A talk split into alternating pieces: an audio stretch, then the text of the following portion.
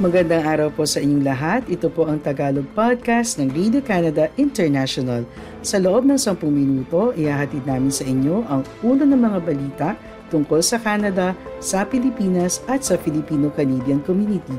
Kaya tutok lang tuwing biyernes, linggo-linggo sa aming podcast. Ako po si Catherine Dona, ang inyong tagapagbalita sa Toronto. Ang ulo ng mga balita ngayong pangatlong linggo ng Mayo. Welga, naiwasan ng magkasundo ang Canadian airline na WestJet at mga piloto nito. Nova Scotia, binahan ng foreign nursing applications mula sa ibang bansa kasama ang Pilipinas. Foreign Affairs Minister Melanie Jolie ng Canada bumisita sa Pilipinas ngayong linggo.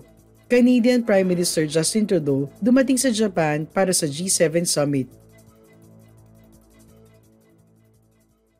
Sinabi ng WestJet at ng mga piloto nito na naabot nila ang isang last-minute deal kaya naiwasan ng welga bago ang May long weekend. Kinansila na ng airline ang humigit kumulang one-third ng kanilang flight load noong Webes habang napapatuloy ang mga negosasyon sa union ng mga piloto. Matapos i-anunsyo ang kasunduan, sinabi ng WestJet na pinarampa nila ang kanilang operasyon sa pinakamabilis at efficient na posibleng paraan. Gayunpaman, ang ganap na pagpapatuloy ng mga operasyon ay magtatagal. Ang mga pasahero ay sinabihan na patuloy na i-check ang status ng kanilang flights bago magtungo sa paliparan.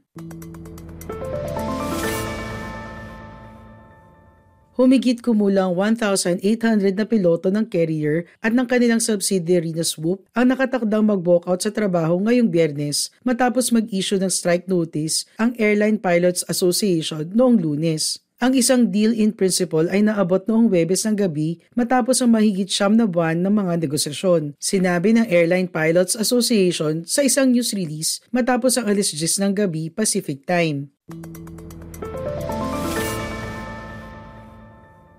Ang mga piloto ay humihingi ng mas mataas na sahod at mas mahusay na seguridad sa trabaho at scheduling. Sinabi rin ng mga piloto na sila ay kasalukuyang kumikita ng kalahati ng sinasahod ng kanilang US counterparts. Boboto ngayon ng mga piloto upang pagtibayin ng kasunduan sa mga susunod na araw. Kayo po ay nakikinig sa Tagalog Podcast ng Radio Canada International. Binahan ng mga aplikasyon ang Nova Scotia College of Nursing mula nang buksan ng mabilis na proseso para sa mga nurse mula sa ibang bansa at iba pang parte ng Canada. Noong Marso, sinabi ng kolehiyo na ang mga nurse na maganda ang standing na may lisensya sa Canada, Pilipinas, India, Nigeria, Estados Unidos, United Kingdom, Australia at New Zealand ay kwalipikado para kaagad magkaroon ng lisensya sa Nova Scotia pagkatapos pumasa sa entrance exam. Ipinatupad ang polisiya noong March 29 para sa mga nurse mula sa ibang parte ng Canada at May 1 para sa mga nurse mula sa pitong kwalipikadong bansa.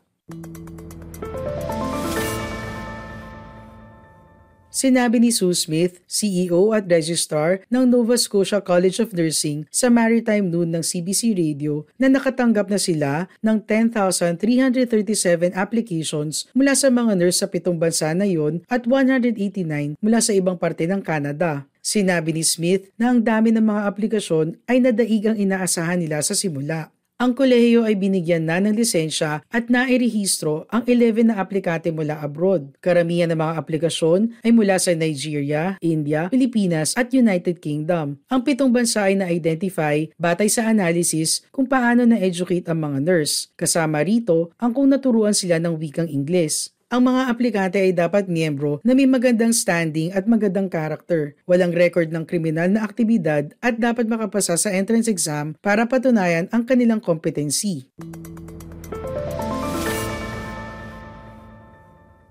Upang harapin ang pagdagsa ng mga aplikasyon, ang kolehiyo ay tumanggap ng temporary full-time staff sa tulong ng pondo mula sa probinsya. Isang task force ang itinaguyod at isa sa mga layunin nito ang panatilihin ng mga nurse sa probinsya sa oras na sila ay dumating. Sinabi ni Janet Hazelton, presidente ng Nova Scotia Nurses Union sa CBC na nang inanunsyo ang polisiya noong Marso ang pag-improve ng working conditions at reasonable hours ay susi para ma-retain ang mga bagong registered nurse. Inilarawan naman ni Sue Smith ang wave ng mga bagong aplikasyon bilang isang wonderful issue. Ibig sabihin, maaaring ma-meet ng probinsya ang kasalukuyang demand para sa mga nurse at tingnan ng mga area ng healthcare system na maaaring makinabang mula sa dagdag na nurses.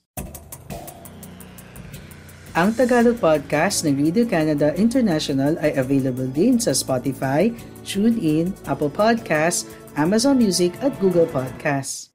Inanunsyo ni Melanie Jolie, ang Minister of Foreign Affairs ng Canada, noong linggo na siya ay bibisita sa Pilipinas mula May 18 hanggang 21 upang iabante ang bilateral cooperation at ang implementasyon ng Indo-Pacific Strategy ng Canada. Si Minister Jolie ay bibisita rin sa Seoul, South Korea bago magtungo sa Maynila. Paglapag sa Maynila, makikipagkita siya kay Philippine Secretary for Foreign Affairs Enrique Manalo at ibang miyembro ng gabinete upang pag-usapan ng seguridad at estabilidad ng rehiyon, ang pagpapanatili ng isang rules-based international order, ang Indo-Pacific Strategy ng Canada at ang partnership sa ASEAN. Si Minister Jolie ay makikipag-ugnayan din sa mga opisyal ng gobyerno, akademiko, non-government organizations at civil society leaders upang makakuha ng insights sa mga hamon na hinaharap ng Pilipinas at ng rehiyon.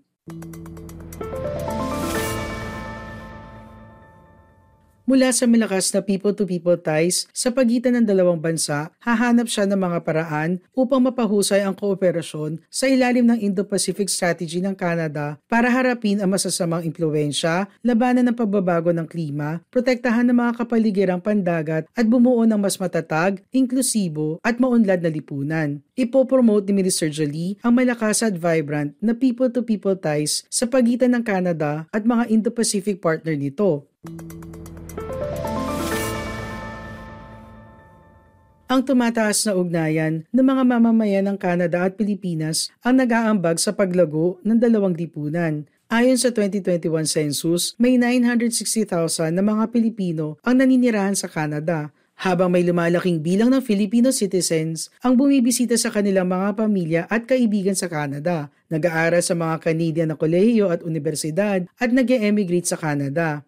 Ang Pilipinas din ang isa sa pinakamabilis na lumalaking ekonomiya sa Indo-Pacific region na lumilikha ng commercial, development at climate finance opportunities para sa Canada. Noong 2022, ang kalakalan sa pagitan ng Canada at Pilipinas ay umabot sa 3.1 billion Canadian dollars na may merchandise export sa Pilipinas na nagkakahalaga ng 1.1 billion dollars, habang ang mga import mula sa Pilipinas ay umabot sa 1.94 billion Canadian dollars. Sundan niyo rin kami sa Facebook at Radio Canada International Tagalog. Dumating si Canadian Prime Minister Justin Trudeau noong Webes sa Japan para sa pagbubukas ng G7 Leaders Summit. Nagsimula ang araw sa South sa paggunita at paglalakad sa bagong gawang trail sa Kapyong, ang eksena ng Battle of Kapyong noong April 1951, ang unang desperadong laban kasama ang mga sundalong Canadian noong Korean War. Natapos ang araw sa Hiroshima, Japan, ang lungsod na ginunaw ng isang atomic bomb noong Agosto 1945 sa unang paggamit ng mundo ng tactical nuclear weapon sa pamamagitan ng Estados Unidos. Sadyang pinili ni Japanese Prime Minister Fumio Kishida ang kanyang hometown bilang venue para sa pagpupulong ng mga leader ng Group of Seven upang i-highlight ang panganib na hinaharap ng mundo ngayon dahil sa isang nuclear confrontation. Higit sa isang pagkakataon, ang Russia ay nagbanta na gagamit ng tactical nuclear weapons sa pakikipagdigma sa Ukraine. Ang pagbisita ni Tudo sa Kapyong, humigit kumulang 50 kilometro hilagang kanluran ng Seoul, ay pinahihintulutan siyang buksan ang tinatawag na Peace Trail sa rugged landscape ng dating battlefield.